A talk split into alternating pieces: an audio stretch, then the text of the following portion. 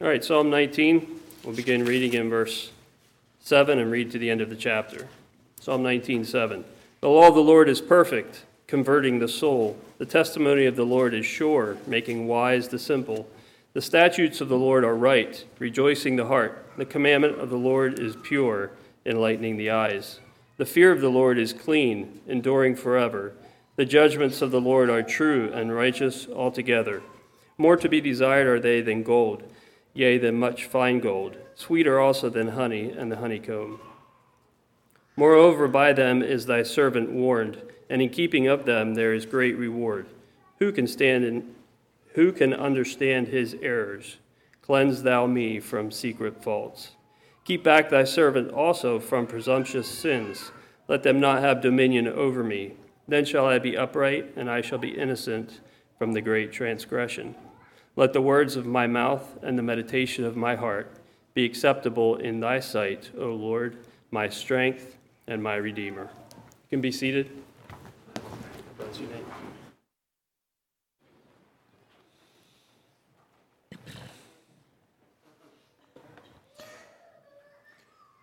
Some years ago, when I was living in Romania, there was a young boy who had been living at the uh, C A M orphanage at that, t- at that time by the name of Yosef, and he proudly showed me a new Bible that someone had given to him. He was quite pleased with it, and I noticed that it was an Orthodox Bible, the, the Bible, the version that the Orthodox used, which was slightly different than the Romanian version that we were familiar with. And I mentioned that to him, and he asked, well, what's the difference? So I pointed out a few differences to him and showed him some places where the, the references did not line up with the references in the Bible we used. And I remember him looking at me with eyes filled with concern and asked, asking, but is this the Bible? This book that he had been given. And I replied, well, it's it's their Bible. But he wasn't satisfied with that. And he looked at me again. He said, but is it the Bible?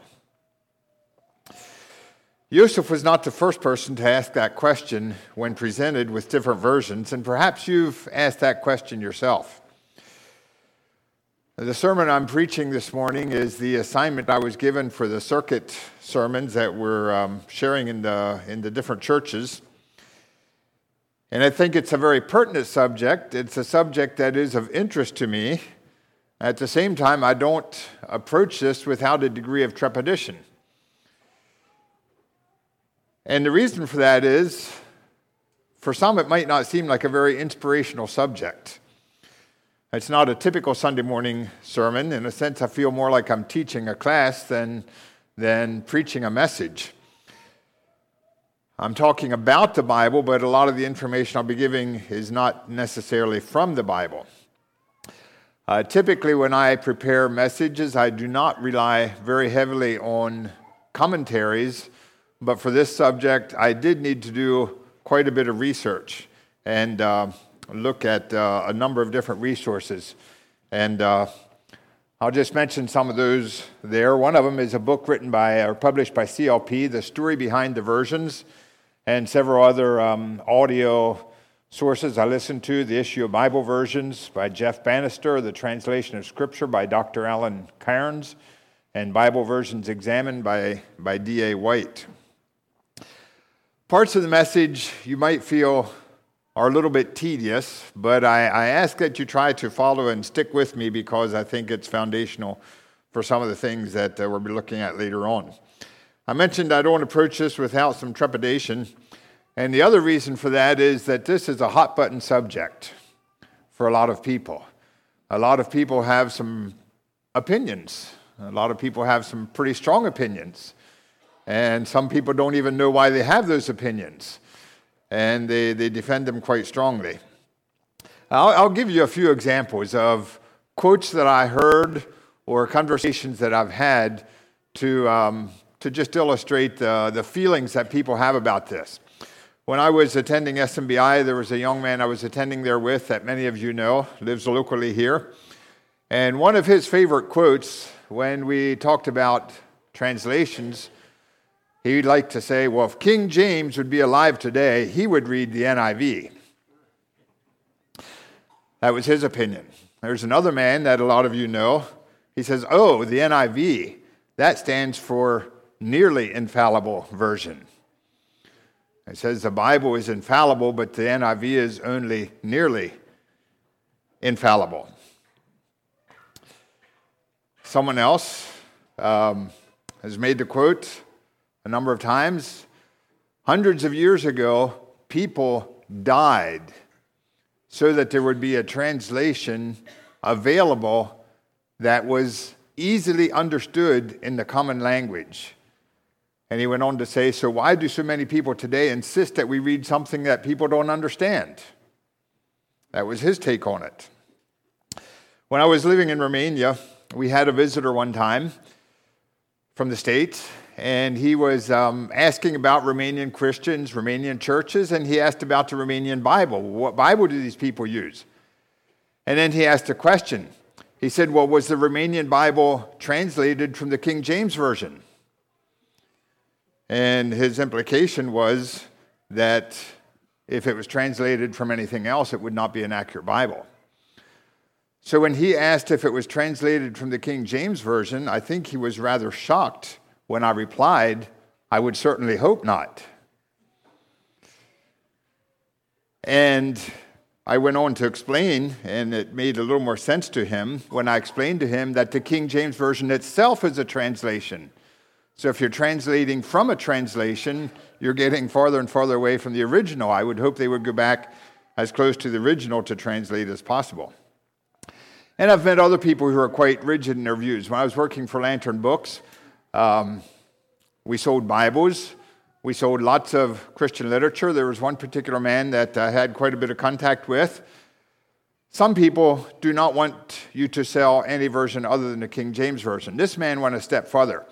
He did not want any book of any type sold in his store that quoted any verse from any Bible other than the King James Version.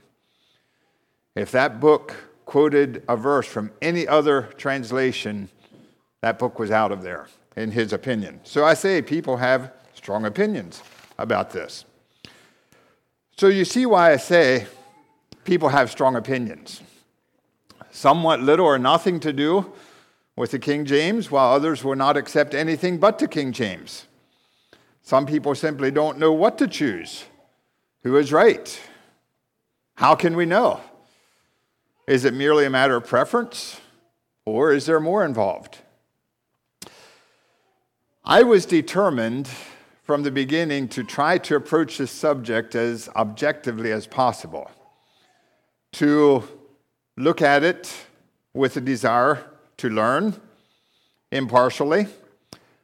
I found that to be rather challenging because most of the sources that I found, I felt were written with a conclusion in mind before the people even started, and their only or their primary motive was to defend their position rather than to look at things objectively.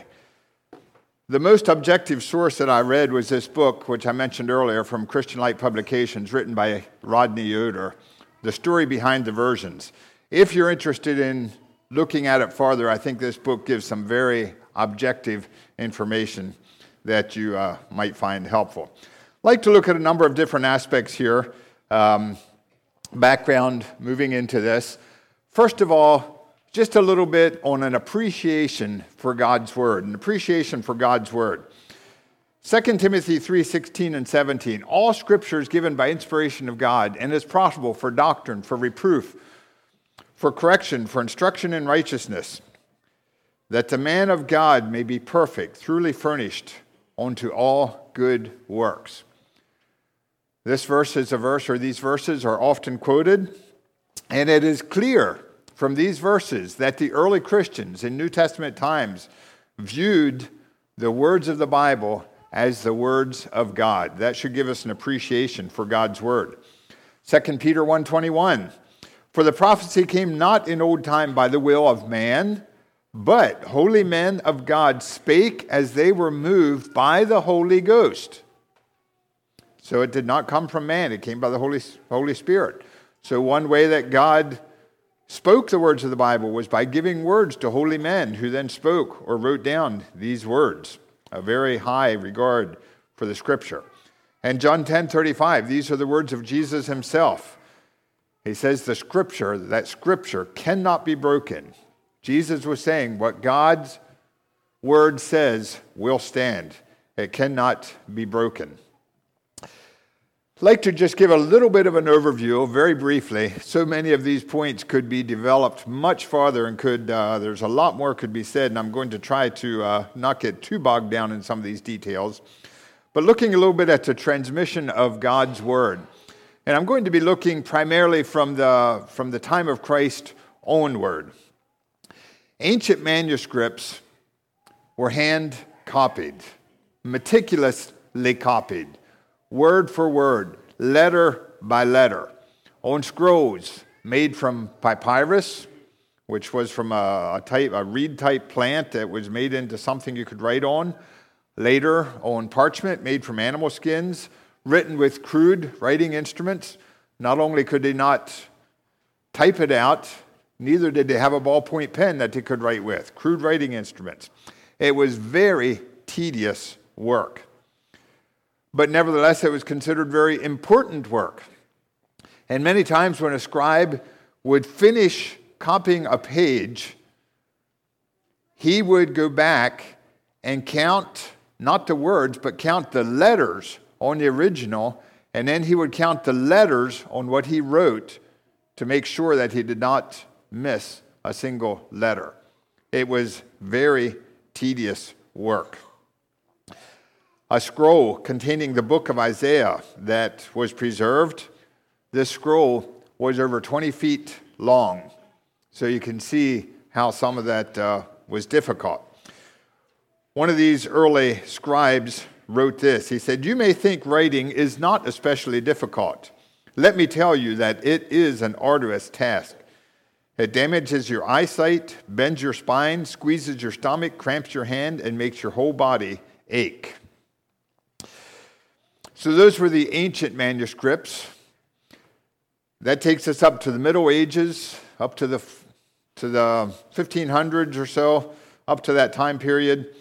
In the monasteries, this work was continued, uh, not necessarily in the original languages, but sometimes in other languages. And again, it was given very high priority. And the people who would would uh, transfer these, uh, there would be disciplinary measures established that would be carried out if they uh, failed to do their job well. It's interesting to read some of them. If they didn't keep their parchment pages neat and clean, they could be disciplined. And uh, one writer said that if uh, if one of these monks would break his pen in a fit of anger when he found that he made a mistake at the end of an otherwise perfect page, he could be disciplined. So you imagine, you spend all this time copying an entire page, and near the end of it, you make a mistake, and the whole page is ruined. Sometimes they would um, obviously get frustrated. Well, it wasn't until almost fifteen hundreds, fourteen fifty-six, that Gutenberg invented the movable type printing press, which took the transmission of written word to a whole new level. And for the first time in history, books could be easily reprinted and became affordable to the common man. Hundreds of identical copies could be produced relatively simply.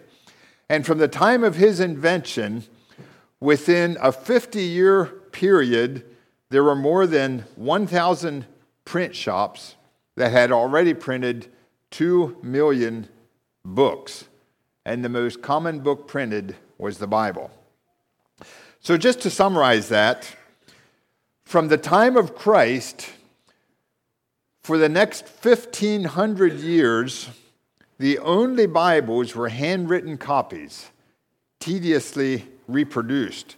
And only in the last five hundred years, a relatively small portion of time, have printed copies been available. So the idea of a printed copy of the Bible is actually a fairly recent development in just the last five hundred years. During that time leading up to that, people would give their lives to have an understandable version. So up until the fifteen hundreds, the Bible existed only in rare, handwritten copies or portions of the Bible, available only to a privileged few. Uh, the original was in Hebrew and Greek. At this point, it had been translated into Latin and some other languages as well, but still the copies were rare. And the religious elite who did have access to these, often it seems their goal, instead of passing on the truths of God's word, their goal was to conceal it and to keep it hidden from the people. And this was the setting into which William Tyndale was born. He was frustrated with that. It, it was his life passion, passion that everyone should have a Bible that they can read and understand. And he once made the statement. He said, "If God spare my life, ere many years, I will cause a boy that driveth a plow to know more of the Scripture than the Pope does." He was saying the people that have the Bible don't study it, they don't teach it, they don't understand it, and that's not right. The common man should be able to understand it. That became his life's passion and led him through tremendous danger and eventually death. He was tied to a stake, strangled, and his body burned to ashes because of people who did not appreciate what he was doing. Well, the vision of William Tyndale has been carried on by hundreds and thousands of people.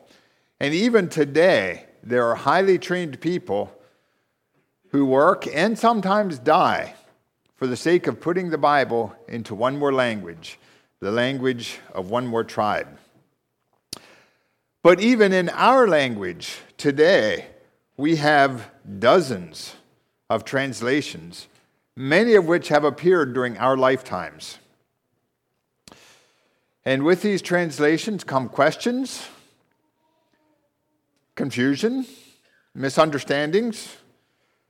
Sometimes people use a Bible they do not understand well, while others may use a Bible that sacrifices accuracy for the sake of readability. So how can we know? And again, I said some of this is getting into some details here, but I think it's foundational for what we want to move into later on. I'd like to take a look at Bible text.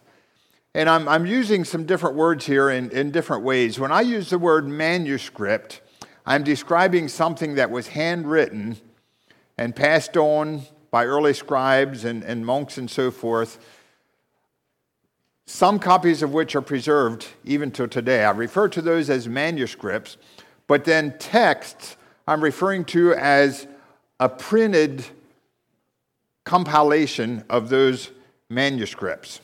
And I'd like to look at some of those printed compilations that are available today.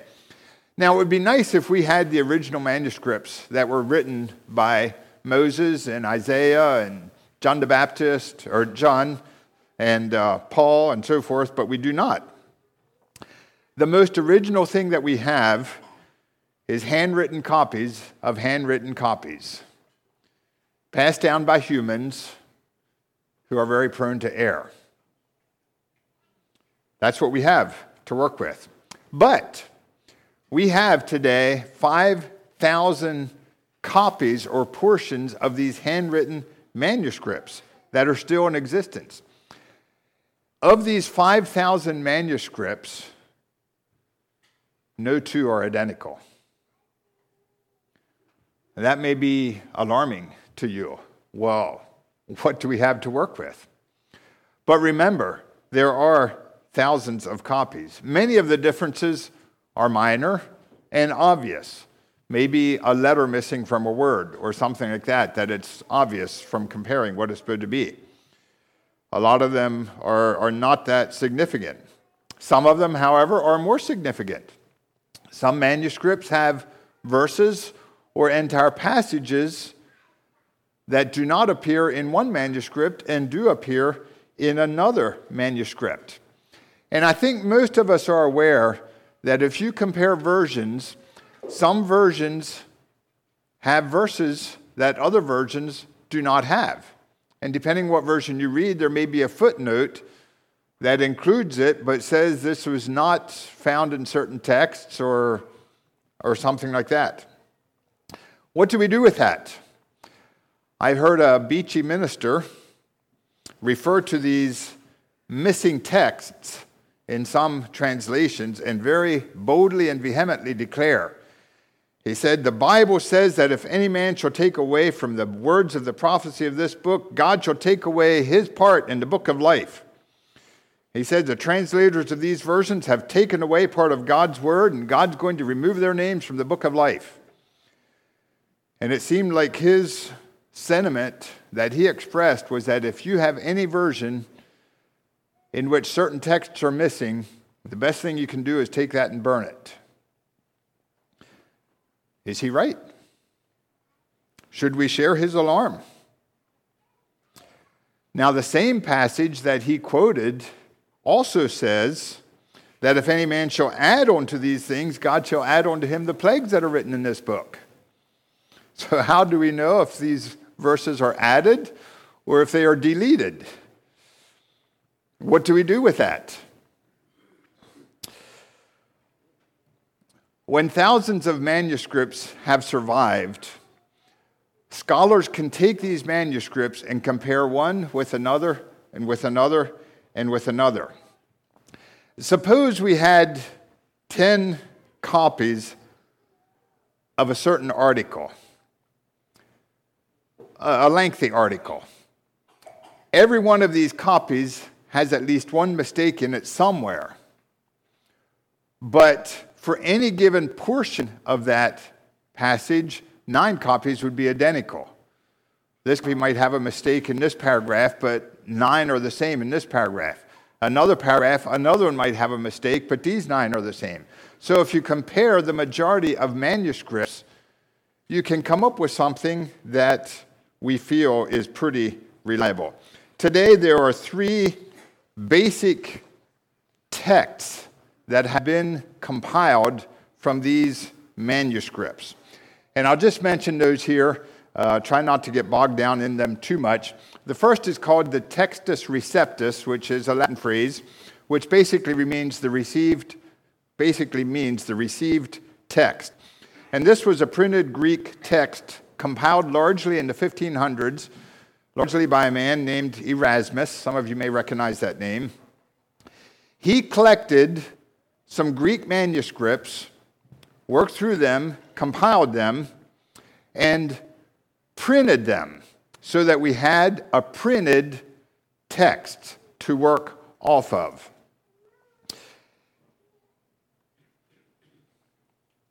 And uh, I, I won't go into a lot of details about that. Um, this text, text does have a few weaknesses. It was pretty hastily compiled. Erasmus put this together pretty quickly. However, it was edited over a period of years. Another weakness is it was based on a relatively small number of Greek manuscripts. And a third weakness, at least what I consider to be a weakness, is part of the what they call the received text was actually taken from the Vulgate, which was a Latin translation of the manuscripts.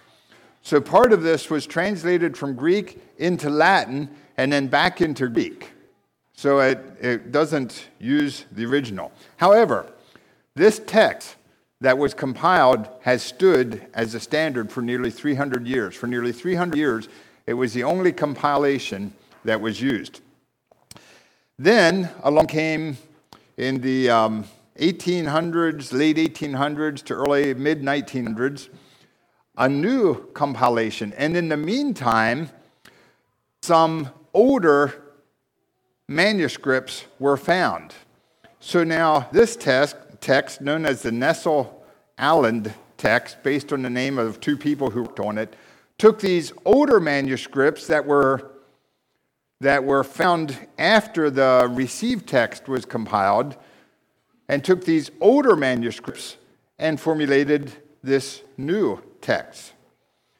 So they felt the advantage was that this text was based on older manuscripts. A lot of your modern translations are based on this text, using the premise that we're going back to the oldest manuscripts. It's commonly used in uh, nearly all of the more recent translations.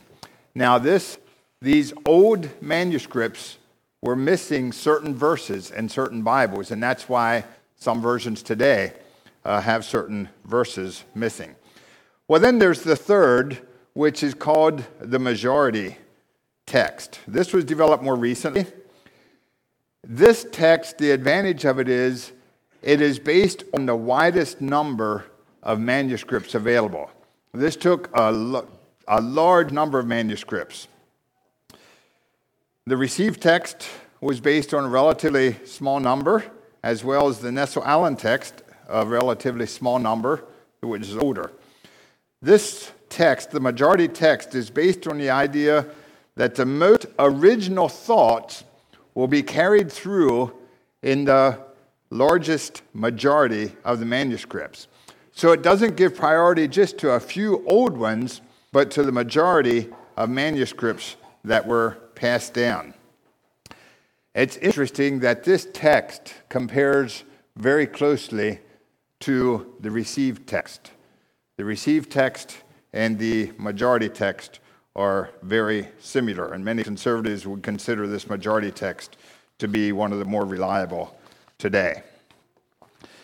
Now, I'd like to look at something else that I feel is very important, and that is translation styles. I'd like to ask a question. Is translation a science or an art? Is translation a science or an art? A science is something that is very objective, it's precise, it's mathematical, it's right or wrong. For example, if you would ask a scientist to describe water, he might tell you that when two atoms of hydrogen are combined with an atom of oxygen, you have water. That's very precise. He is right. You can't argue that. You can't take one item of hydrogen. You can't take three item, atoms of hydrogen. Anything else would not be water. That's a science. Or is translation an art? An art is something that is a lot more vague, ambiguous. Many possibilities, many right options. So if you would ask an artist to describe water, or to depict water, or maybe you're going to get a little more precise, ask an artist to depict a man or a boy enjoying water. What picture comes to your mind? If you would draw a picture depicting someone enjoying water, what would come to your mind? Well, maybe something like that. I don't think I would be enjoying that if I'd be in that position. I'd feel a little bit overwhelmed, and I probably soon would be overwhelmed. But maybe that's what someone thinks of when they think of someone enjoying water. Someone else might think of that. There again, some of us would not be enjoying that position very much. Others might think it looks pretty enjoyable. Is that what you think when you think of water? That picture isn't very bright. Hopefully you can make out what it is. It's a boy sitting on a dock fishing at sunlight. So now you ask, which one of these is correct? You might say, well, they're all correct. Well, are they? Maybe none of them are correct. Suppose that the person who commissioned the artist worked for a water conditioning company, and what he really wanted was a boy enjoying water. You see how there can be tremendous variation, and they give totally different perspectives. And they're all someone enjoying water. So you see, this is an art. So now I come back to the question, what is translation? Is translation a science, or is it an art? Obviously, it has elements of both, but generally, translators are going to lean one way or the other. They're going to lean more towards a science aspect or they're going to lean more towards the art aspect. And those of you who speak two languages understand that. Many times, a sentence in one language cannot really be translated word for word in the same order in another language and make logical sense. There is a bit of an art to it. You need to understand both languages. You need to make the application. There are different ways of saying the same thing. Some are more effective than others. So it is an art. At the same time, things can be translated incorrectly. So it is a science as well. It's a combination. And finding the balance can be challenging. So, is translation a science or an art? There are two approaches used in Bible translation. Two very distinct approaches. One of them is known as formal equivalence. And this uses the word as the basic unit. And it operates on the premise that the most precise way of pre- reproducing the meaning is to translate word for word and to maintain sentence structure as much as possible. It's known as word-for-word translation. So that's more of a science. The other method that is used is known as dynamic equivalent, which is a thought-for-thought translation. It considers the thought to be the basic unit. And it attempts to convey thoughts rather than to translate individual words. This would be more of an art approach. So which is better, or how do these really compare? Formal equivalence tries to tell you what something says. Dynamic equivalence tries to tell you what it means. A little bit later, we're going to be looking at several different translations, and I'll be giving you a little bit of an idea which one of these they use to give you an idea of which you might determine is more reliable. So formal equivalence tries to tell you what it says, while dynamic equivalence tries to tell you what it means. Dynamic equivalence obviously depends more heavily on the opinions of the translators, because their thoughts are going to come through. Their personal perspectives will seep in. Dynamic equivalence makes the text easier to read. It's more readable. It might sacrifice accuracy, but it improves readability. So, which is better? That is the question. I'll give you an illustration that affects how I feel about this. Before I moved to Romania, I knew very little Romanian. I barely understood a word. Eventually, I would sometimes preach in Romanian. But there was a time in between there when I pretty much understood the language, but had not mastered it well enough to be able to preach in it. So if I preached, I would use an interpreter. And understanding the language they were interpreting into, sometimes that was frustrating for me, because I understood how he interpreted it, and it wasn't always the way I said it, or the way I thought I said it, or the way I intended to say it. And often I chose how I said something because of a point that I wanted to make, and then when the interpreter would say it in a different way, it, it would not lead up to what I wanted to say. And usually in that case, I would just repeat the thought until he said it the way I wanted it to. So not only was it frustrating for me, but it was sometimes frustrating for him as well. But I wonder if sometimes when God looks at translations of the Bible, he might feel the same way. And he might say, but that's not what I said. You didn't carry my thought through. So which is better, this formal equivalence or the dynamic equivalence? Our churches take a strong position on literal interpretation of the Bible. And I think we do well also to be pretty strong on the literal translation of the Bible. So is dynamic equivalence wrong? Not necessarily. Sometimes it's an improvement. Sometimes it's necessary. And I think every translation uses it to some degree. You almost have to. But generally speaking, um, I think it tends to be the weaker method. And I'll just uh, make a bit of a footnote on this yet. When you use dynamic equivalence, how far do you go and where do you stop? Dynamic equivalence is actually a step towards paraphrasing, which is simply putting something into your own language, your own thought. And there have been many paraphrases of the Bible. Many of them were designed to appeal to a specific group of people. And I'll just give one example, which takes this dynamic equivalence idea to an extreme. At least I feel that it does.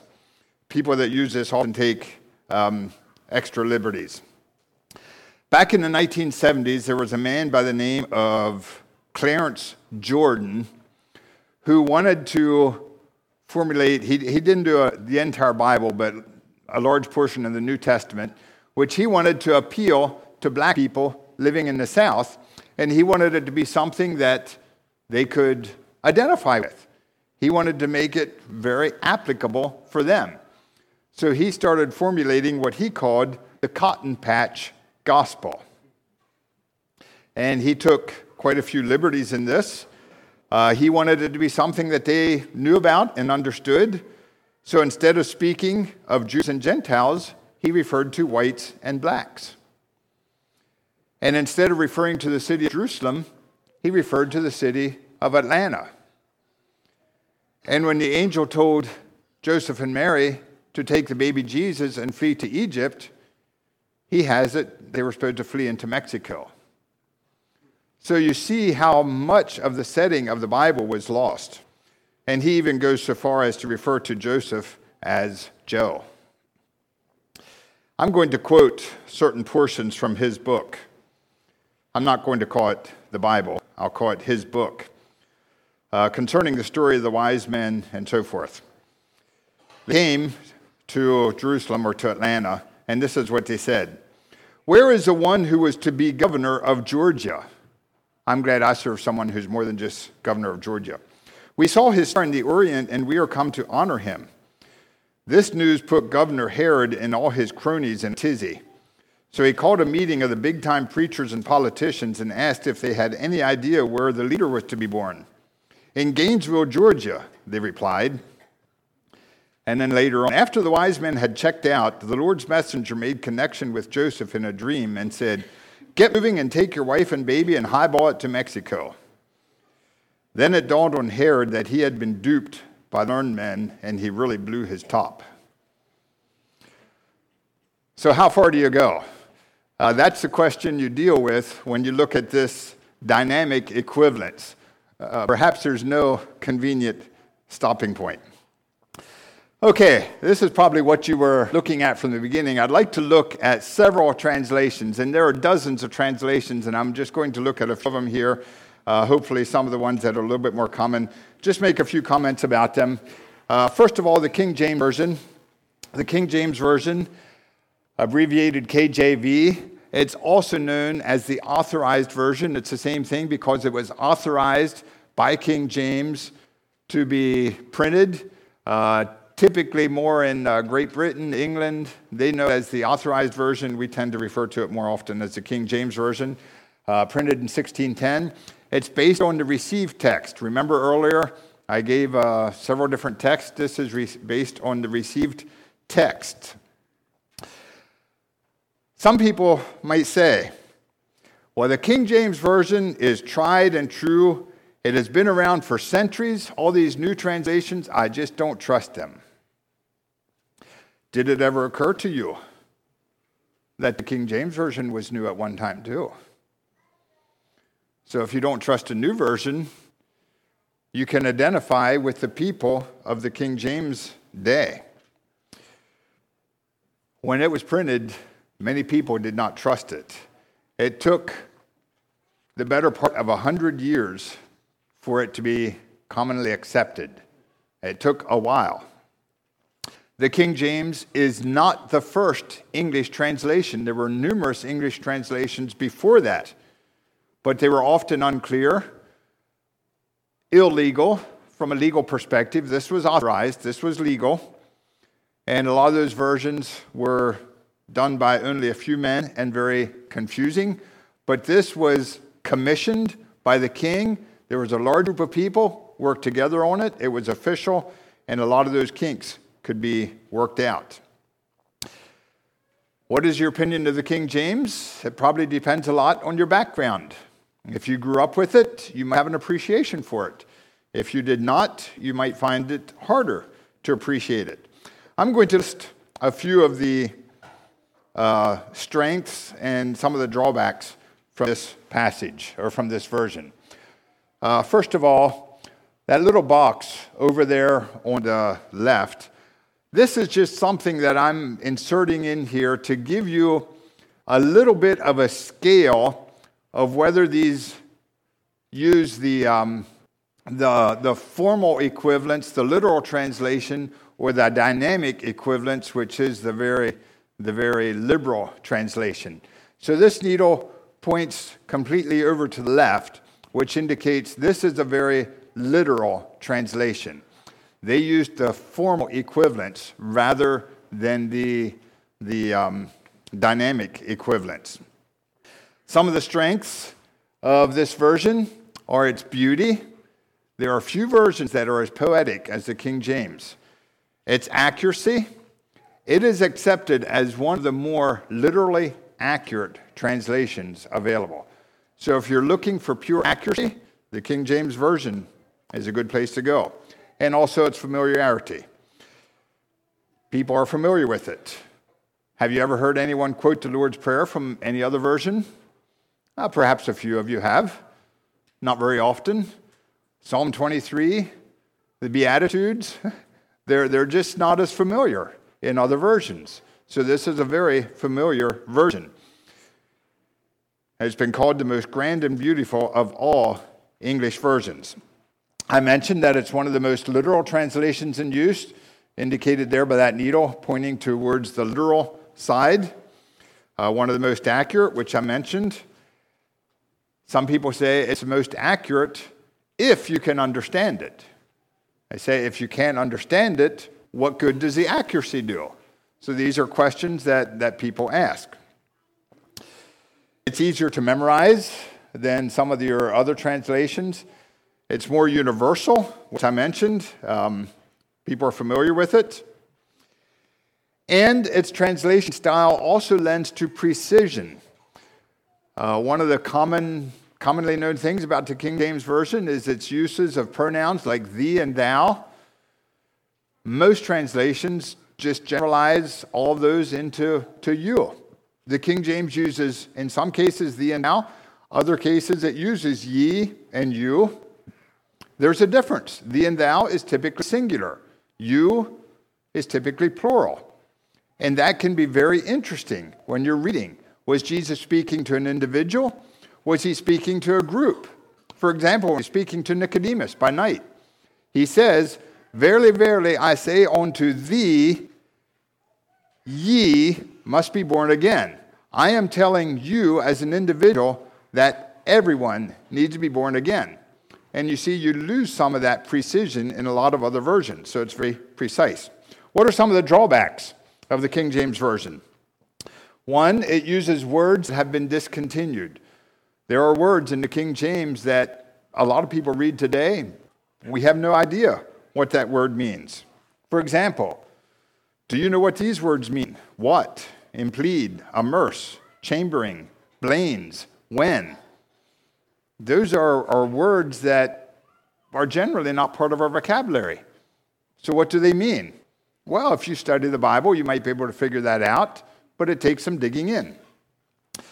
Another drawback is that it uses words whose meanings have changed over the years.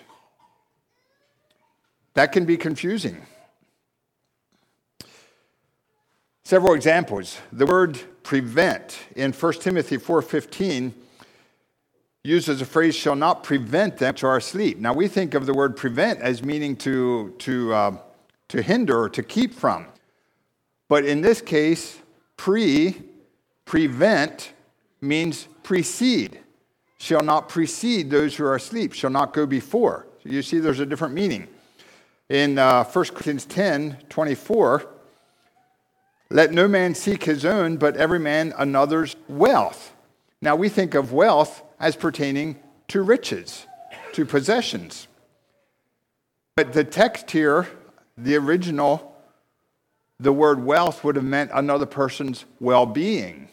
So it doesn't mean that we're supposed to try to make each other rich, but we're supposed to look for the well-being of other people. So you see how the meaning of this word has changed. And of course, the word gay. In James three three, talks about having respect to him that wears the gay clothing. I think any one of us, if we would be translating a Bible today, we would not use that word in that place because the meaning of that word has changed. So that's one of the drawbacks of the King James. Looking at a number of versions here, another one is the New King James Version, known as the abbreviated N K J V. This was printed in nineteen eighty-two. So like I said, most of these versions were printed during the lifetimes of many of us. It's also based on the received text, the same text as the uh, King James Version.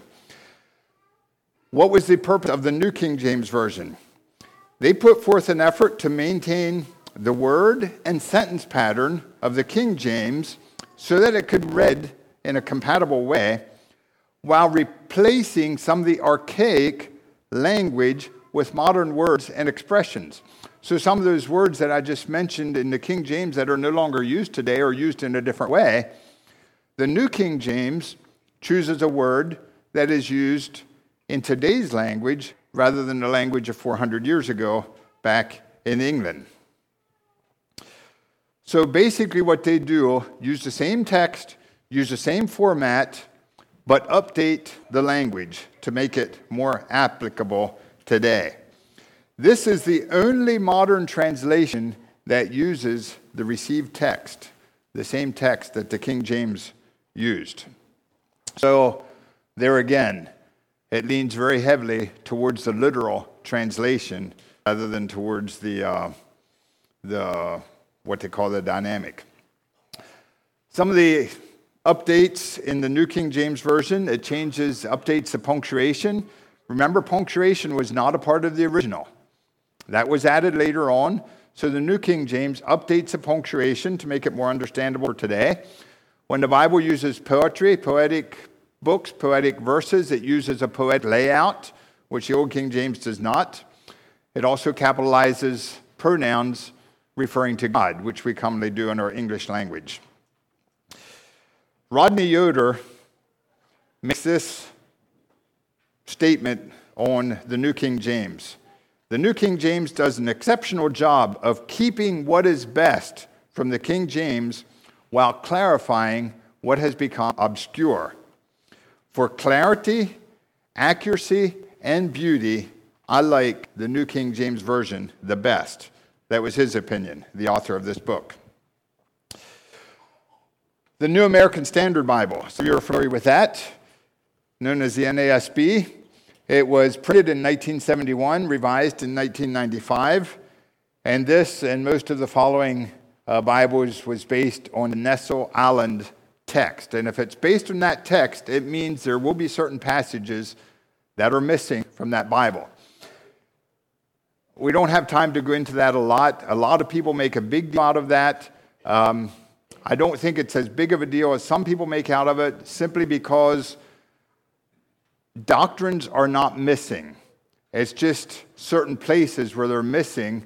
It does not seem to be a deliberate intent to delete doctrines from the Bible, as some people declare that it is. But it has to do with the manuscripts they were based on. So the New American Standard Bible tried to maintain a literal translation, so they're still pretty much towards the literal side. But this book was very awkward for public reading. It was very literal, but it was very awkward. They revised it in nineteen ninety-five. It became a bit more readable, but then moved a little bit farther away from the literal. Let's look at the English Standard Version, known as the E S V, printed in two thousand one, just a little more than twenty years ago, based on the same text. The goal of the publishers of this version was to have a Bible that is more accurate than the N I V, more readable than the N A S B, and not based on the received text like the K J V, King James Version. And these goals were largely achieved. It has a text that is clear, dignified.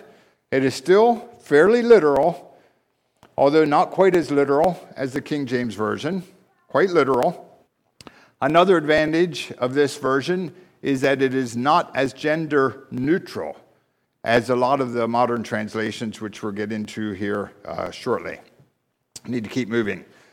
The Holman Christian Standard Bible, another fairly recent translation, two thousand three, uses the same text. This gets more figurative in its translation, not near as literal. Still a little more literal than the N I V, but less so than the E S V.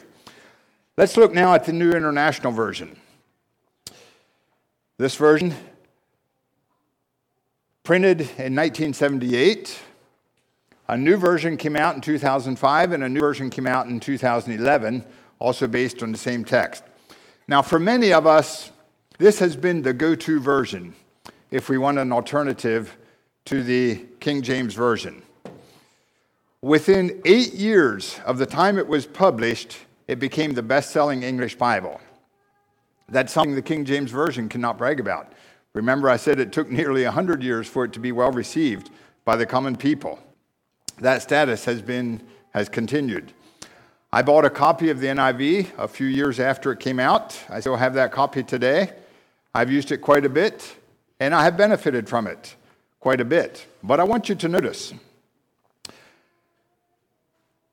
that nineteen seventy-eight version, in two thousand five, the N I V came out with a new version called the Today's N I V, abbreviated T N I V, Today's N I V, which was very liberal, and it used a lot of gender-neutral language, avoiding pronouns like he, and it received an outburst of criticism. A lot of people were critical with that.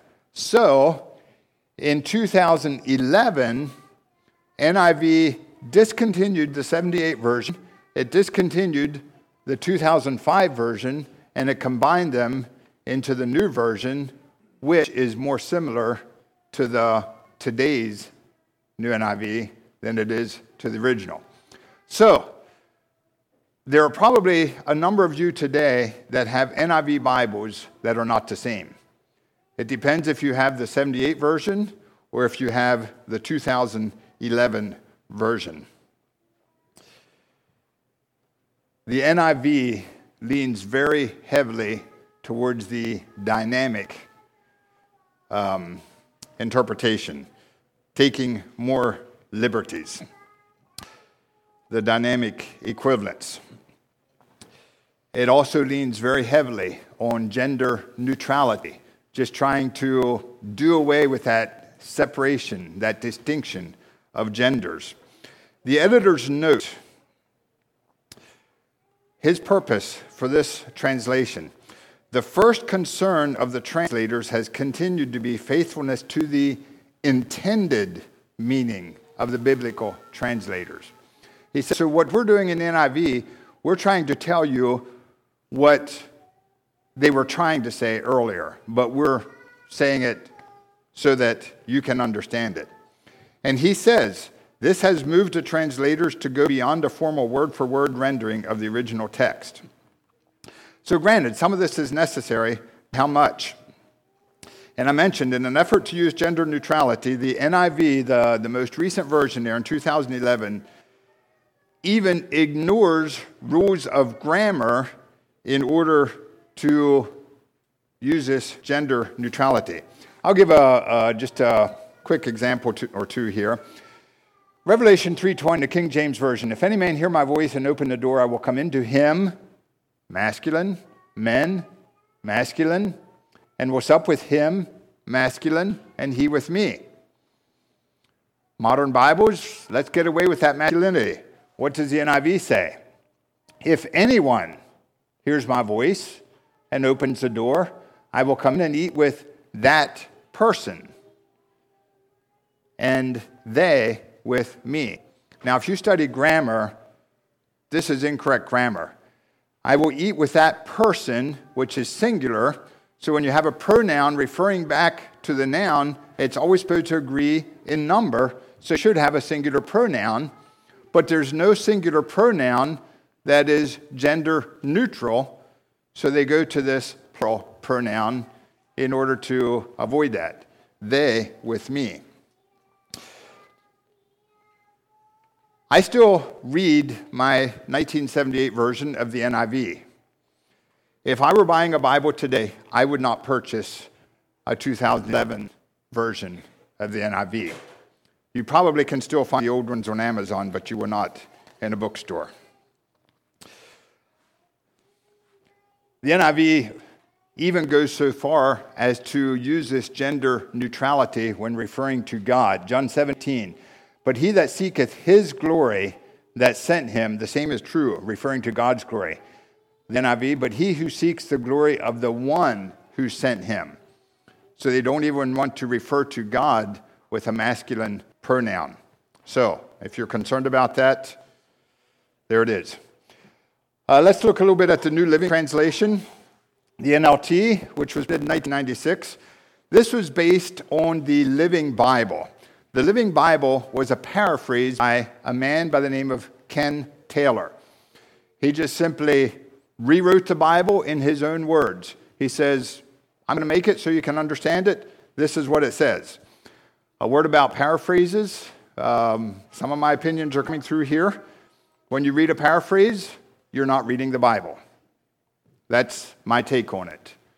Uh, when you're reading a Bible commentary, you're not reading a Bible. So a paraphrase is simply a person's understanding of what the Bible says. It can be helpful, but it's not the Bible. You need to keep that in mind. Personally, I have very little use for paraphrases. So we had this Living Bible, which was a paraphrase, and it was commonly understood as a paraphrase, and the translate or the, the publishers wanted to get away from that stigma of it being a paraphrase. So they wanted to rework it to the point where they could call it a translation, and they even used translation in the name to get away from the stigma of paraphrase. So the New Living Translation could be considered a translation, but it is a very liberal translation. And the needle there goes pretty far the whole way over to the right as far as using this liberal um, translation.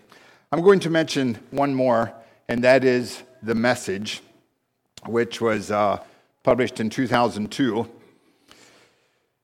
In the words of the man who did this, it changes the language of the Bible that God uses into the language of today that we use to gossip and tell stories, do business, sing songs, and talk to each other. It is an extremely casual tone used in this translation. I'll read a verse. See if you can identify this verse. Don't be flip with the sacred. Banter and silliness give no honor to God. Don't reduce holy mysteries to slogans. In trying to be relevant, you're only being cute and inviting sacrilege. Anybody have any idea what verse that was? Well, this is the verse. Cast not your pearls before swine. In The Message. Now, I find it interesting. It seems to me like The Message is doing exactly what it says in this verse you're not supposed to do.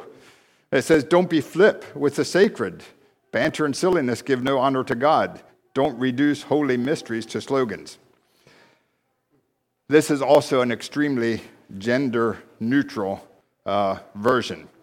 And I want to note the person who formed this, or who who compiled this Bible, he specified that he did so for people who have no Bible backgrounds. And he as much as said, if you have a Bible background, this is not for you.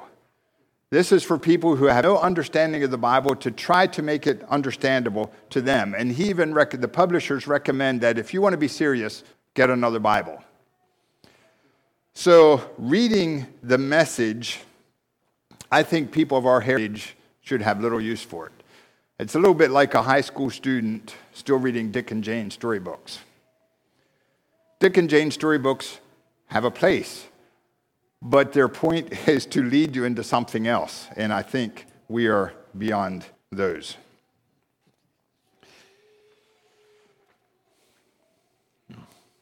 I know I'm getting late. Um, I'd like to give a few concluding thoughts here. A little bit of a personal perspective. I, I mentioned that I'm going to try to approach this as objectively as I can and just try to lay out facts. But probably some of you are wondering, well, what are you thinking? Probably some of you are not, because I'm sure it's already come through in quite a few ways. I'm going to move now to personal opinion.